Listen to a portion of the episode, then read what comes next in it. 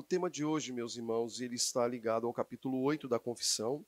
Então, se você tem a Confissão física ou tem ela digital, basta você chegar então ao capítulo 8. O capítulo 8 ele é um capítulo importante porque ele encerra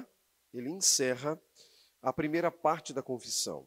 Isso mesmo, a Confissão ela tem 4 partes, ela pode ser entendida à luz de 4 partes, dividida em 4 partes. A primeira parte que começa a se encerrar hoje, porque nós não vamos encerrar hoje, é um capítulo muito extenso, tem muita coisa a ser dita, então nós vamos gastar alguns domingos para tratar, é o capítulo que encerra a parte chamada Fundamentos da Fé Cristã. São os fundamentos, as bases da fé cristã. Então, até o capítulo 8, há uma preocupação de mostrar qual é a base da fé cristã, sobre que bases a fé cristã ela está estabelecida. Então, a gente já teve a oportunidade aí de considerar vários tópicos importantes, né? Vários pontos importantes. Retomo aí com vocês. As Sagradas Escrituras, Deus e a Santíssima Trindade, os decretos de Deus, a criação, a providência, a queda do homem, o pecado e o pacto de Deus. E hoje chegamos, então, a Cristo como mediador, que é o último dessa primeira parte da Confissão. Esse capítulo ele tem 10 parágrafos. Então, obviamente, que não dá para a gente tratar, e vocês verão que não é possível tratar sobre esse capítulo, nem mesmo superficialmente, porque alguém poderia dizer assim, mas a gente pode dar uma passada superficial num capítulo que fala de Cristo como mediador. Mas, gente, não tem nem como ser superficial num encontro só para falar de Cristo. É muita coisa a ser dita. Então, na minha mente, aqui na minha cabeça, a gente deve gastar mais ou menos aí uns 3 e até 4 domingos, dependendo do andamento, para tratarmos do assunto. Então, nós temos aí um percurso de mais ou menos 3 ou 4 domingos para fechar esse capítulo, que é o capítulo 8, que trata de Cristo como mediador. Hoje, nós vamos tratar apenas do do parágrafo 1, do primeiro parágrafo do capítulo 8, que é um parágrafo que vai falar sobre o ordenamento, a ordenação do ofício de mediador, de Cristo como mediador. Então, a preocupação hoje é basicamente essa. Então, eu vou pedir que, se você tem o texto da Confissão em mãos, que acompanhe a leitura somente do primeiro parágrafo. Cristo mediador, o primeiro parágrafo diz assim: em seu propósito eterno e de acordo com o pacto estabelecido entre ambos, aprouve a Deus escolher e destinar o Senhor Jesus, seu Filho unigênito, para ser o mediador entre Deus e os homens, para ser profeta, sacerdote e rei, o cabeça e salvador de sua igreja, o herdeiro de todas as coisas e juiz do mundo. Desde toda a eternidade, Deus deu-lhe um povo para ser sua descendência e para que em tempo esse povo seja por ele redimido, chamado, justificado, santificado e glorificado. Esse parágrafo, irmãos, ele trata, então, do ordenamento de Jesus Cristo para o ofício de mediador. Para o ofício de mediador.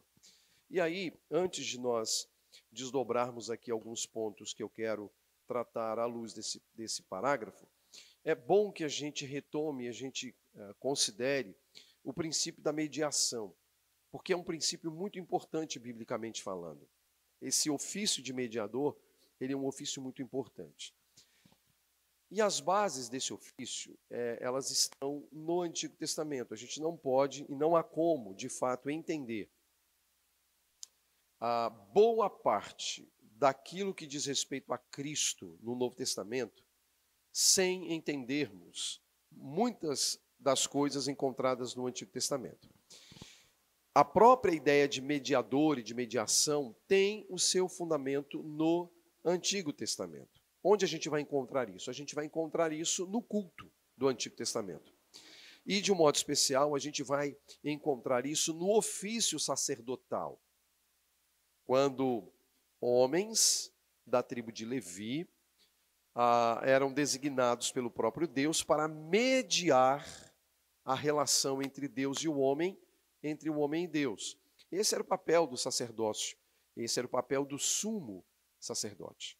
Ele era um mediador, porque ele estabelecia os meios, ou ele cumpria os meios estabelecidos para a relação do homem com Deus. Então, o ofício de mediador, ele não é um ofício novo, ele não é um ofício que a gente encontra a partir de Jesus Cristo. É claro que Jesus Cristo é a expressão maior, a expressão máxima, o cumprimento de todas as sombras encontradas no Antigo Testamento. Mas o ofício propriamente dito, ele não é novo. Aliás, se nós quisermos ser justos com a revelação divina, com aquilo que Deus revela, o ofício de mediador, ele é inclusive anterior ao sacerdócio levítico. Anterior. Por que eu digo anterior? Porque você vai lembrar que Abraão, ele teve a experiência junto a uma pessoa que exerceu o papel de mediador numa certa altura, que foi um homem chamado Melquisedeque, que era um mediador, era um sacerdote do Deus Altíssimo. Essa é a maneira, a linguagem que a Bíblia utiliza para fazer referência a Melquisedeque. Portanto, Melquisedeque, ele está presente lá nos dias de Abraão, quando os levitas não existiam ainda, né? Do ponto de vista existencial, eles não existiam, porque era necessário ainda nascer Isaac, nascer Jacó, nascer Levi e nascer os filhos de Levi, porque os levitas são os filhos de Levi, a tribo de Levi, né? Diz respeito, portanto, à descendência de Levi. Então, o ofício mediatório, ele é um ofício, portanto, antigo. Ele é encontrado muito antes, inclusive, do ofício realizado pelos sacerdotes levitas. E qual é o papel do mediador? O papel do mediador é isso mesmo, olha, é mediar, para ser bem redundante. É mediar. Mediar é criar a possibilidade de reconciliação, é criar a possibilidade de união, de comunhão entre Deus e o homem, entre o homem e Deus. No caso do sacerdócio, por meio de ofertas, por meio de sacrifícios, né? Ofertas que eu digo, sacrifícios de animais, que no caso mediavam essa questão. Então veja, o ofício de mediador, ele pressupõe derramamento de sangue. Não há como haver, no caso aí, uma mediação sem derramamento de sangue. Esse é um conceito que o livro de Hebreus vai trabalhar consideravelmente. Não há possibilidade de haver uma mediação sem derramamento de sangue. E aí a gente precisa considerar, então, algumas coisas. Se o derramamento de sangue é algo fundamental para o exercício da mediação, eu não posso ser mediador e nem você pode ser mediador, ok? Eu não posso ser mediador de ninguém e você também não pode ser mediador de ninguém. Por quê? Porque nem eu nem você derramamos sangue para mediar a causa do pecador com Deus. Essa é a primeira coisa que a gente precisa lembrar. Então, não existem mediadores hoje, do ponto de vista humano. E aí isso é importante dizer, porque nem pastores e nem padres podem ser mediadores. Por quê? Uma razão óbvia. Nós não derramamos sangue. O nosso sangue não é sangue inocente. Se não é sangue inocente, não media a causa de ninguém. Então você não vai se aproximar de Deus porque o pastor orou por você ou porque o padre estabeleceu ali uma rotina litúrgica para você. Não, a gente não tem mediação feita por homens, mas a gente precisa ir um pouco além. Maria também não pode ser mediadora. Por que eu digo isso? Porque há um conceito predominante no mundo cristão brasileiro, no universo cristão brasileiro, que acredita que Maria é mediadora. Ela é mediadora. Só que é bem interessante a maneira como as pessoas tratam dessa questão da mediação. Porque Maria, ela não pode ser mediadora pelas mesmas razões que eu apresentei aqui agora sobre pastores e padres, que Maria não derramou sangue para redimir ninguém, ela não foi à cruz, ela não derramou qualquer gota de sangue para a salvação de ninguém, então ela não pode ser mediadora. Mas o que conseguiram fazer na história é tornar Maria mediadora não da relação do homem com Deus, mas da relação do homem com Cristo. Olha só, se você conversar com um católico romano, ele vai dizer que Cristo é mediador. Ele vai dizer, ele não vai negar isso não. Ele vai dizer que Cristo é mediador entre o homem e Deus. Mas Cristo é o filho irado. Cristo é o filho irado. Por tudo que ele teve que fazer para redimir pecadores. Ele é o filho irado. Como é que você acalma o filho irado? Conversa com a mãe dele. A mãe dele vai acalmar e aplacar o coração do filho irado. Esse é o conceito católico. Por isso que você já deve ter visto em carros, né?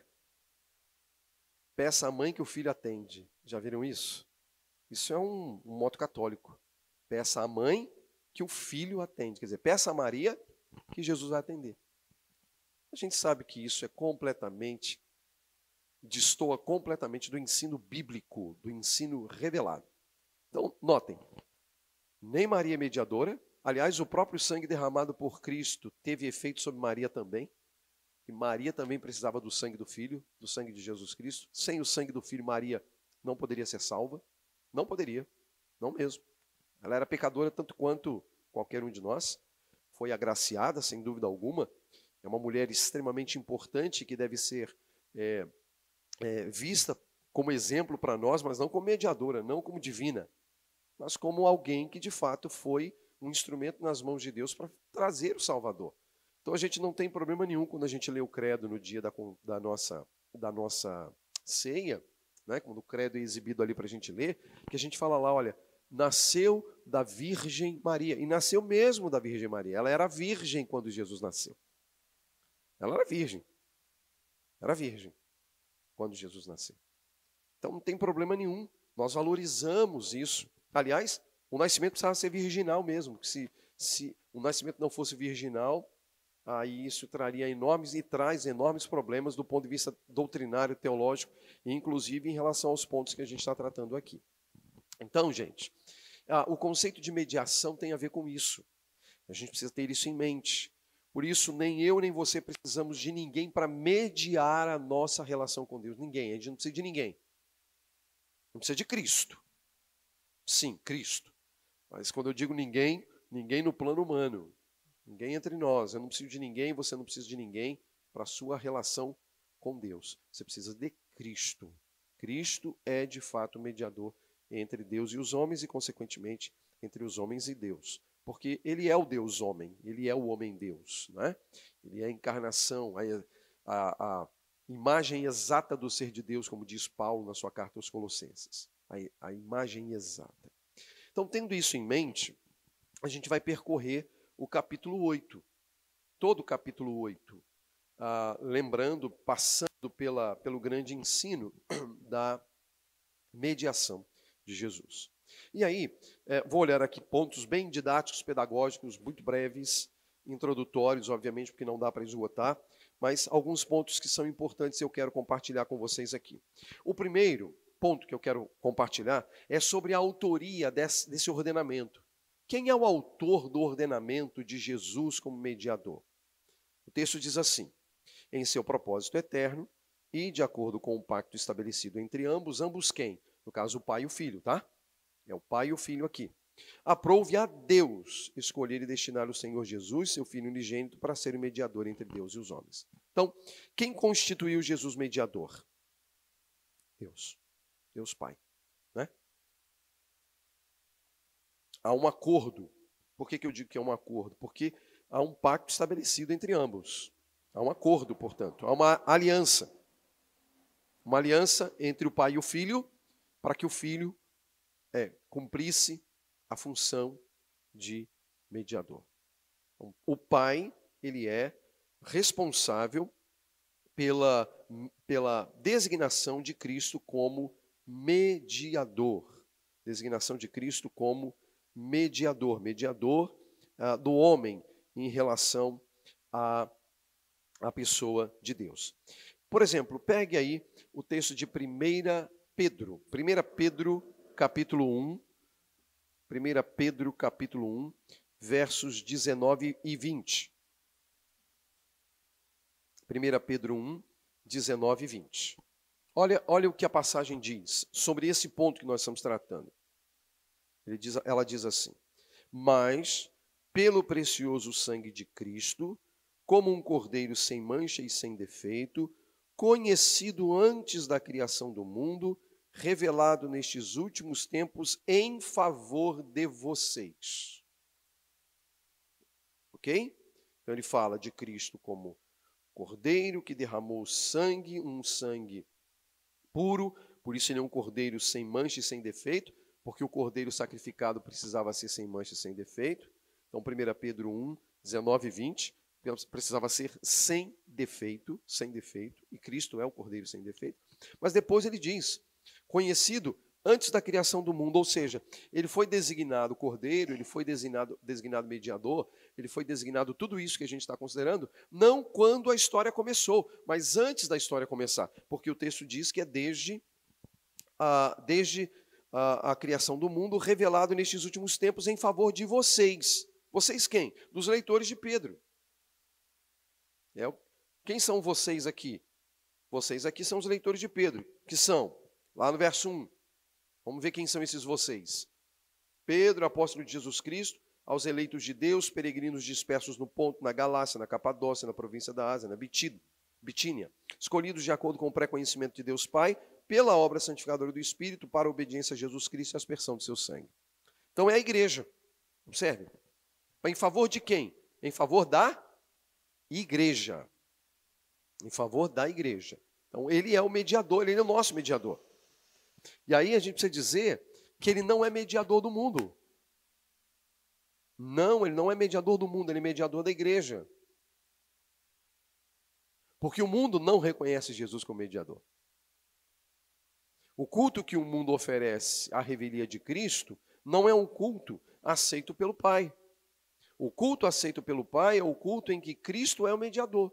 Ele não negocia, não é uma questão de boa intenção. Ah, você tem ali uma pessoa que tem uma boa intenção. Ela tem uma boa intenção de adorar a Deus. Tá, mas se ela busca adorar a Deus, seja lá quem for esse Deus, na cabeça dela, sem a mediação de Cristo, a gente tem todos os motivos para dizer que esse culto não é aceitável. Por quê? Porque o culto aceitável não é porque a gente tem boa intenção. Sabe? O culto não é aceitável porque, eu tenho uma boa intenção, eu tenho... Não, o culto é aceitável na proporção em que Cristo é mediador. Se Cristo não for mediador, o culto não é aceitável. Não é. Seja ele do ponto de vista individual, quanto coletivo. Por isso que Cristo, ele precisa estar presente na vida da igreja, porque ele é, de fato, o mediador, o único mediador. Aliás, Paulo diz isso, o único mediador entre Deus e os homens. Então, o Pai é, de fato, o autor dessa ordenação. Mas o texto também diz sobre o tempo em que isso aconteceu, né? O texto também diz, ele diz aqui, olha,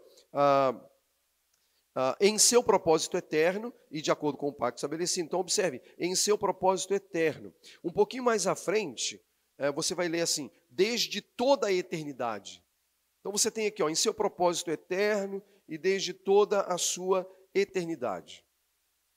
Ele é estabelecido mediador. A gente leu isso, né? A questão da antes da criação do mundo, revelado antes da criação do mundo. Como é que a gente denomina o tempo antes da criação do mundo? Eternidade, não é verdade? Porque a temporalidade ela só existe com a criação. Quando é que o tempo surge? Quando Deus cria. Quando ele coloca lá... ele coloca no quarto dia, né? Você tem os elementos lá do sol, da lua, das estrelas, para marcar dias e anos e estações. A partir daquele momento, a gente tem a criação do tempo. É na criação, é no quarto dia que o tempo é consolidado. O que a gente tem antes, a gente precisa chamar de eternidade. Se foi antes da criação do mundo, foi antes da criação do tempo. Então, foi na eternidade. Na eternidade, Cristo foi designado mediador. Ou seja, Deus tem um plano de fato. Não foi, sabe, não foi assim alguma coisa que ele teve um plano que não deu certo, ele teve que buscar uma medida provisória. Não. Medida provisória são coisas dos homens. A gente estabelece medidas provisórias para tentar solucionar aquilo que a gente não pensou, que a gente não soube. Não é o caso de Deus. Desde a eternidade estava tudo determinado. Um cordeiro, que foi revelado, obviamente, nestes últimos tempos, nesses últimos dias. Então, foi na eternidade que Deus estabeleceu o princípio da mediação. Mas o texto também fala de uma certa estrutura dessa mediação. Qual é o ofício, quais são os ofícios de Cristo nesse ordenamento divino, né? Nessa tarefa divina atribuída a Jesus? O texto diz para ser o profeta, sacerdote e rei. Profeta, sacerdote e rei. Três conceitos extremamente importantes para fazerem referência à pessoa de Jesus Cristo. E aí, nós temos uma cena curiosa no nascimento de Jesus, que é uma cena curiosa, mas também reveladora. Você lembra dos magos do Oriente, que foram ao encontro de Jesus por meio daquela estrela que conduziu os magos até a manjedoura, o local em que Jesus estava? Você sabe disso, né? O que aqueles três magos ofereceram? Você lembra? Ouro, incenso e mirra. O que esses três objetos querem dizer? Rei, sacerdote, profeta. Ouro era objeto dos reis. Incenso, parte do trabalho sacerdotal. E a mirra era derramada sobre alguém que era instituído ao cargo de profeta. Ou seja, não foram os judeus que reconheceram Jesus pela primeira vez como rei, profeta e sacerdote, foram os gentios. Foram os gentios, porque os três reis magos não são judeus. Eles são gentios. Eles são gentios. Cristo como rei, profeta e sacerdote. Rei, profeta e sacerdote. Ou seja, até os presentes dados por esses três magos do Oriente, era profético nesse aspecto, de anunciar a natureza de Jesus. E o texto aqui diz que ele foi designado para ser o profeta, sacerdote e rei. Vamos ver aí alguns textos. Veja, por exemplo, Atos, capítulo 3, versículo 22. Atos, capítulo 3, versículo 22. Aliás, desculpa. Não, é isso mesmo, perdão. Atos 3, 22, é isso mesmo. Meus olhos me traíram aqui agora. 3, 22. Pois disse Moisés, o Senhor Deus lhes levantará dentre seus irmãos um profeta como eu. Ouçam-no em tudo o que ele lhes disser. Aqui é o Pedro, né? Ele está pregando ali, né? Junto com João, teve aquele episódio da cura de um mendigo aleijado, e aí isso cria uma celeuma danada no meio do povo em Jerusalém, e aí eles precisam se colocar diante da multidão, diante das pessoas, para pregar. E aí, a certa altura da pregação, os servos de Deus, eles pegam um texto do Antigo Testamento e fazem alusão a Jesus como sendo profeta, e ele diz, olha, Deus lhes levantará dentre seus irmãos um profeta como eu, ouçam-no em tudo que ele lhes disser. Então veja que a igreja cristã primitiva, por meio da sua pregação, reconhecia o ofício profético de Jesus. Muito bem, mas ele é também sacerdote. Veja Hebreus capítulo 5.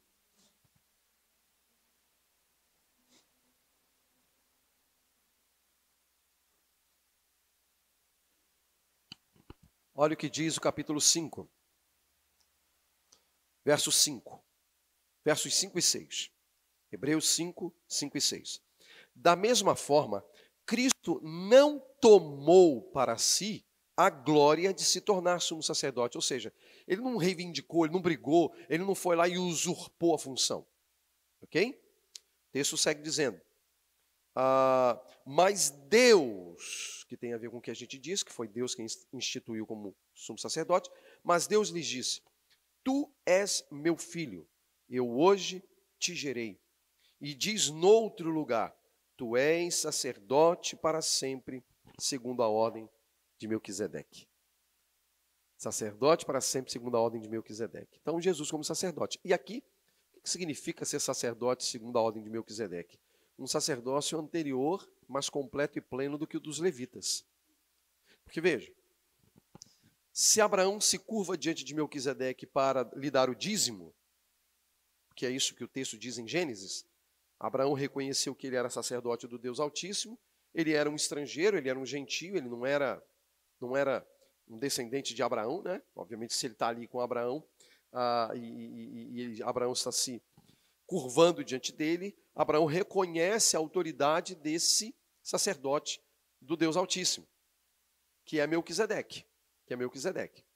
Quando Abraão se curva com ele toda a sua descendência. Se curva Isaac, se curva Jacó, se curvam os filhos de Jacó, se curva Levi. O que, é que significa isso? Embrionariamente, o sacerdócio levítico se curvou ante o sacerdócio de Melquisedeque. Por isso que a ordem de Melquisedeque é superior à ordem levítica. E Jesus não é um sacerdote levita, porque ele nem da tribo de Levi era. Ele era judeu, da tribo de Judá. Mas ele é aquele que tem um sacerdócio superior, maior até do que o dos levitas. Um dos levitas, um sacerdócio que tinha o propósito de apontar para alguma coisa, apontar para algo. E esse algo, essa coisa, né, guardadas aí as devidas restrições semânticas da palavra algo e coisa, mas aplicadas a Jesus. Era eles que estavam apontando para a pessoa bendita de nosso Senhor. Então, ele é sacerdote, mas ele também é rei. Veja o que diz aí o capítulo 1 do Evangelho de Lucas. Lucas 1, 33.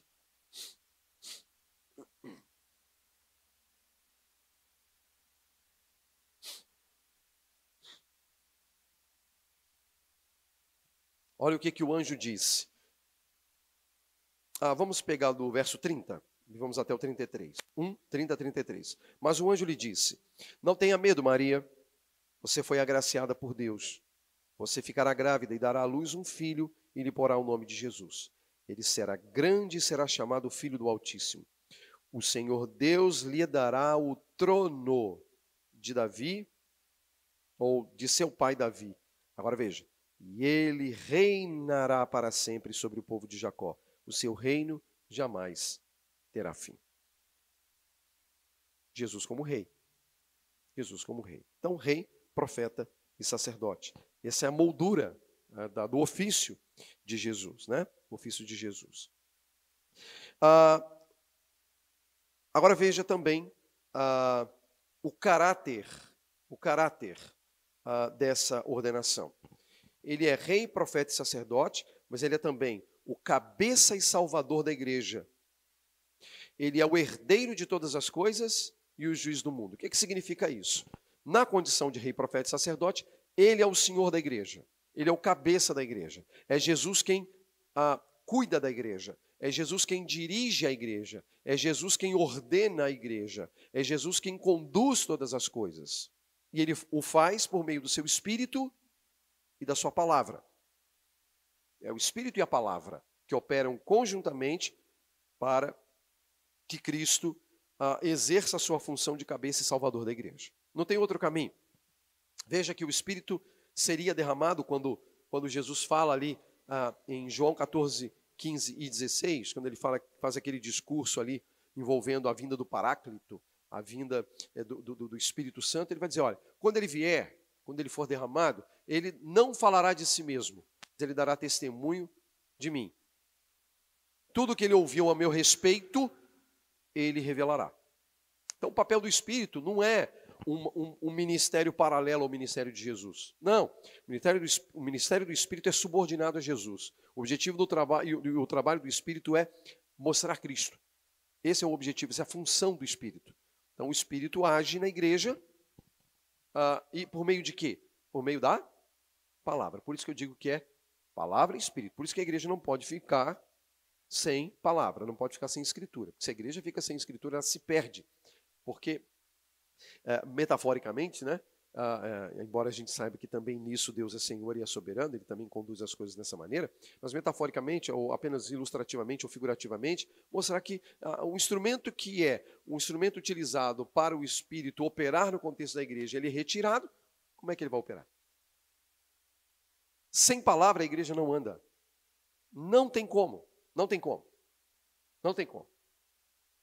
Então é o Espírito e a palavra, cabeça e salvador da igreja. Herdeiro de todas as coisas, significa que tudo o que era dito no Antigo Testamento acerca da pessoa de Jesus, ou acerca da pessoa do Messias, se cumpre na pessoa de Jesus. Aliás, Hebreus diz isso, né? Tendo Deus antigamente falado, muitas vezes, de muitas maneiras, aos pais pelos profetas, hoje nos falou pelo Filho, a quem constituiu herdeiro de todas as coisas. É um ensino bíblico, ele é o herdeiro de todas as coisas, mas ele também é o juiz do mundo. Ele é o juiz do mundo, no sentido de que ele tem o papel de julgar tudo e todos. A função de Cristo é também exercer o ofício de juiz sobre o mundo. Não podemos, não devemos ignorar isso. Veja Atos 17:31. Atos 17:31. A palavra do Senhor diz assim, olha: pois estabeleceu um dia em que há de julgar o mundo com justiça por meio do homem que designou, e deu provas disso a todos, ressuscitando dentre os mortos. Observe, ele não fala o nome de Jesus aqui, correto? Ele fala o nome de Jesus nesse verso? Não fala. Ele diz assim, o homem que designou. Mas aí ele vai dar uma característica desse homem, algo que esse homem experimentou. E o que esse homem experimentou? A ressurreição dentre os mortos. Quem é? Jesus. Jesus como aquele que julgará todas as coisas. E, para terminar, e abrir aí para perguntas, qual o propósito dessa ordenação, ou deste ordenamento? Ele diz assim, ó: Deus deu-lhe um povo para ser sua descendência, e para que em tempo esse povo seja por ele redimido, chamado, justificado, santificado, glorificado. Qual é o propósito dessa ordenação, desse ordenamento? A redenção, a salvação de pecadores. O propósito da mediação é salvar. Mas veja, isso não é novo. Se você olhar o ordenamento dos levitas, qual era o propósito dos levitas senão oferecer sacrifícios para que os pecadores pudessem ser aceitos aos olhos de Deus? Eles derramavam o sangue do animal, e o derramamento desse sangue aplacava a ira de Deus. Era feita a propiciação, que nada mais é do que um ato para aplacar a ira de Deus, para impedir que Deus derramasse ira sobre o povo e derrame ira sobre nós. Por isso que João, escrevendo na sua primeira epístola, vai dizer que Jesus é a propiciação pelos nossos pecados. O que significa isso? Jesus é aquele que aplaca a ira de Deus que poderia descer sobre nós por causa dos nossos pecados. Então, por meio do sangue de Jesus, essa ira é aplacada, nós somos aceitos por Deus, com base na justiça de Cristo. E aí nós pertencemos a Ele. Esse é o ensino do Evangelho, né? É por causa de Cristo. Por isso que a igreja, ela necessita, de fato, de Cristo. Então, vimos aqui nessa manhã, e olha que tem muita coisa que poderia ser dita, dá para aprofundar muita coisa aqui, mas a gente não vai fazer isso, né? Mas fica aí essas questões para a gente pensar. Mas vimos aqui a ordenação, o ordenamento do Senhor Jesus, para o ofício de mediador. Mediador, né? Bom, eu vou, nesse momento, abrir a perguntas. Então, se algum irmão, a gente tem aí alguns minutos, a gente tem mais ou menos uns 15 minutinhos, para que a gente tenha um tempo aí até o culto, né? Mas se algum irmão, alguma irmã tiver aí alguma pergunta, alguma dúvida, por gentileza, fique à vontade para compartilhar. Só levantar a mão que o Abner vai até você com o microfone.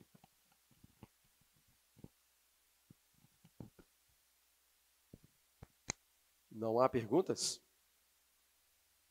Sim, Paula.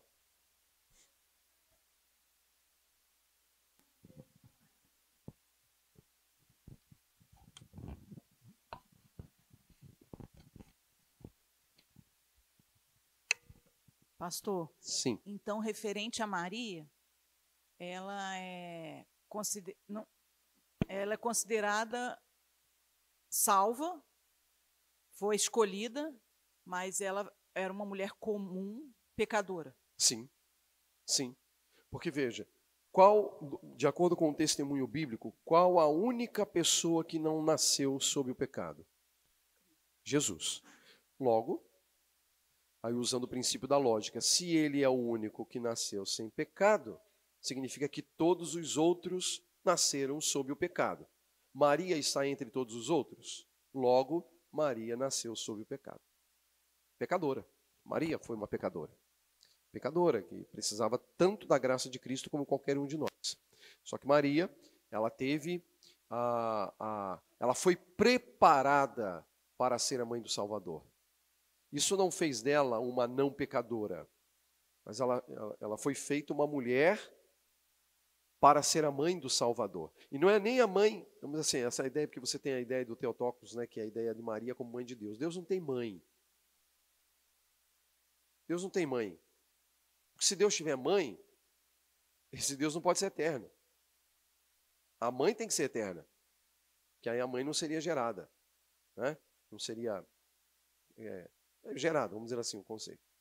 A Maria não é a mãe de Deus. Isso é um conceito tardio na Igreja Católica, tá? Na Igreja Católica. Ah, mas você pode dizer assim, mas Jesus era Deus. Sim, sim, Jesus era e é Deus. Entretanto, a discussão que os católicos utilizam para Maria ser a mãe de Deus não tem nada a ver com esse aspecto da dupla natureza de Jesus. É outra coisa. Vai estabelecer que é mais ou menos assim, só para você ter uma relação do que eu quero dizer. É como se Maria estivesse para Deus como Cristo estivesse para a palavra. Aliás, perdão. Maria estivesse para a igreja como Cristo está para a palavra. Se Maria é a mãe de Jesus, a igreja é a mãe da palavra. Essa é a lógica que eles têm que usar para justificar a situação de Maria. E aí eles vão dizer o seguinte, olha, se a Escritura, se a palavra de Deus, ela foi formada no campo, no terreno da igreja, então a igreja tem uma autoridade semelhante ou acima da própria Escritura. Assim como Maria tem autoridade, de certo modo, acima de Jesus. Quem aplaca a ira de Jesus é Maria. Então, Maria seria superior a Jesus, assim como a igreja é superior à palavra. Eu estou falando em relação ao movimento católico, tá, gente? Catolicismo. Por isso que para eles não tem problema nenhum estabelecer doutrinas que não estão amparadas na palavra, porque eles dizem assim, a palavra foi gerada na igreja. E aí eles estabelecem as doutrinas. De onde vem o ensino de Maria como mãe de Deus? De onde vem o ensino de Maria como mediadora? Vem da palavra de Deus escrita? Não. Vem do conceito de igreja como sendo superior à palavra. Entende? Aí é o ponto que a gente não concorda. A gente não concorda. Na verdade, não foi a igreja que gerou a palavra. Nós somos testemunhas de que quem gera a igreja é a palavra. Nós somos igreja por causa da palavra, e não é palavra de Deus por causa da igreja, entende? Nós estamos aqui salvos por causa da palavra, então o que gerou a igreja é a palavra, e não a igreja gerando a palavra. Só que os católicos vão trabalhar com a ideia de que a igreja gerou a palavra, portanto, se a igreja gerou a palavra, ela tem autonomia por meio da tradição para estabelecer os dogmas. E dentre eles está lá Maria como mediadora, Maria como mãe de Deus, purgatório. E aí vem um monte de doutrina, que não são amparadas biblicamente. E aí a gente, a partir da reforma principalmente, fizemos o caminho inverso. Disse, não, é isso aqui que determina. Então nós nos subordinamos a isso aqui, e não isso aqui a nós, igreja. Então Maria era uma pecadora, sim, era, mas preparada por Deus para ser a mãe do Salvador. Tirar só mais uma dúvida que você já até explicou. A intercessão de Maria, eles usam aquela passagem do casamento, que o vinho acaba, né? Então, que usam que a gente, pedindo a intercessão de Maria, ela vai interceder junto ao filho. Mas isso é totalmente distorcido. Aquilo ali não foi intercessão. Não foi. Aquilo ali não foi intercessão. Até porque ele fala que não chegou a hora. Pois é. É uma mulher que não entendeu. Porque quando ela diz para ele assim, acabou o vinho. Aí Jesus fala o quê? Que tenho eu contigo, mulher? Que tenho contigo? Não chegou a minha hora. Ou seja, Maria não tinha entendido. Porque se ela estava pedindo alguma coisa e a hora não tinha chegado, é porque ela tinha limitações. Se ela tinha limitações, ela não pode ser quem é. As pessoas dizem que ela é. E ali não teve intercessão. A única coisa que ela disse é o seguinte: bom, tudo que ele disser, vocês façam. O que ele disser, façam. Aí Jesus vai lá e faz. Então, é um texto que não ensina o princípio da intercessão ali. Não ensina o princípio da intercessão. Apesar de Jesus ter ido lá e ter feito o que fez, dando o sinal, o primeiro sinal milagroso, né, dentro do seu ministério. Mas não tem base, não tem fundamento. Maria, como intercessora, não tem fundamento, né? Nós, como crentes, nós intercedemos. Nós somos chamados até a interceder, mas nós temos que ter um mediador. A nossa intercessão é via Jesus Cristo. Sem Jesus Cristo não há como se achegar a Deus. Não há. Ok? E o negócio é tão doido, e aí eu fecho com isso, tá? E a gente vai parar. O negócio é tão louco que a gente acha que, por exemplo, se chega na igreja alguém que é pecador não redimido, tá? Um pecador não redimido. Aí ele está aqui no nosso meio. Ele canta com a gente, ele acompanha as nossas orações, ele até lê a leitura responsiva, mas ele não é salvo. Portanto, Cristo não é o mediador dele. A pergunta que eu faço: o culto prestado por essa pessoa é aceito por Deus? Não. O culto dessa pessoa só passará a ser aceito por Deus quando ele reconhecer que Jesus é o mediador. Entende? Por mais duro que isso possa ser, mas é assim. O fato de alguém estar no meio da congregação cantando, mas se ele não for redimido, se ele não for salvo, se Jesus não for o Senhor da vida dele, se ele não tivesse arrependido dos seus pecados e crido na suficiência de Jesus, ao ponto de Jesus ser o mediador e único mediador, o culto dele não é aceito. Dorme com essa. Vamos dar uma pausa agora e vamos tomar uma água. Se tiver um café, a gente toma um café e a gente se prepara para o culto às 10 horas.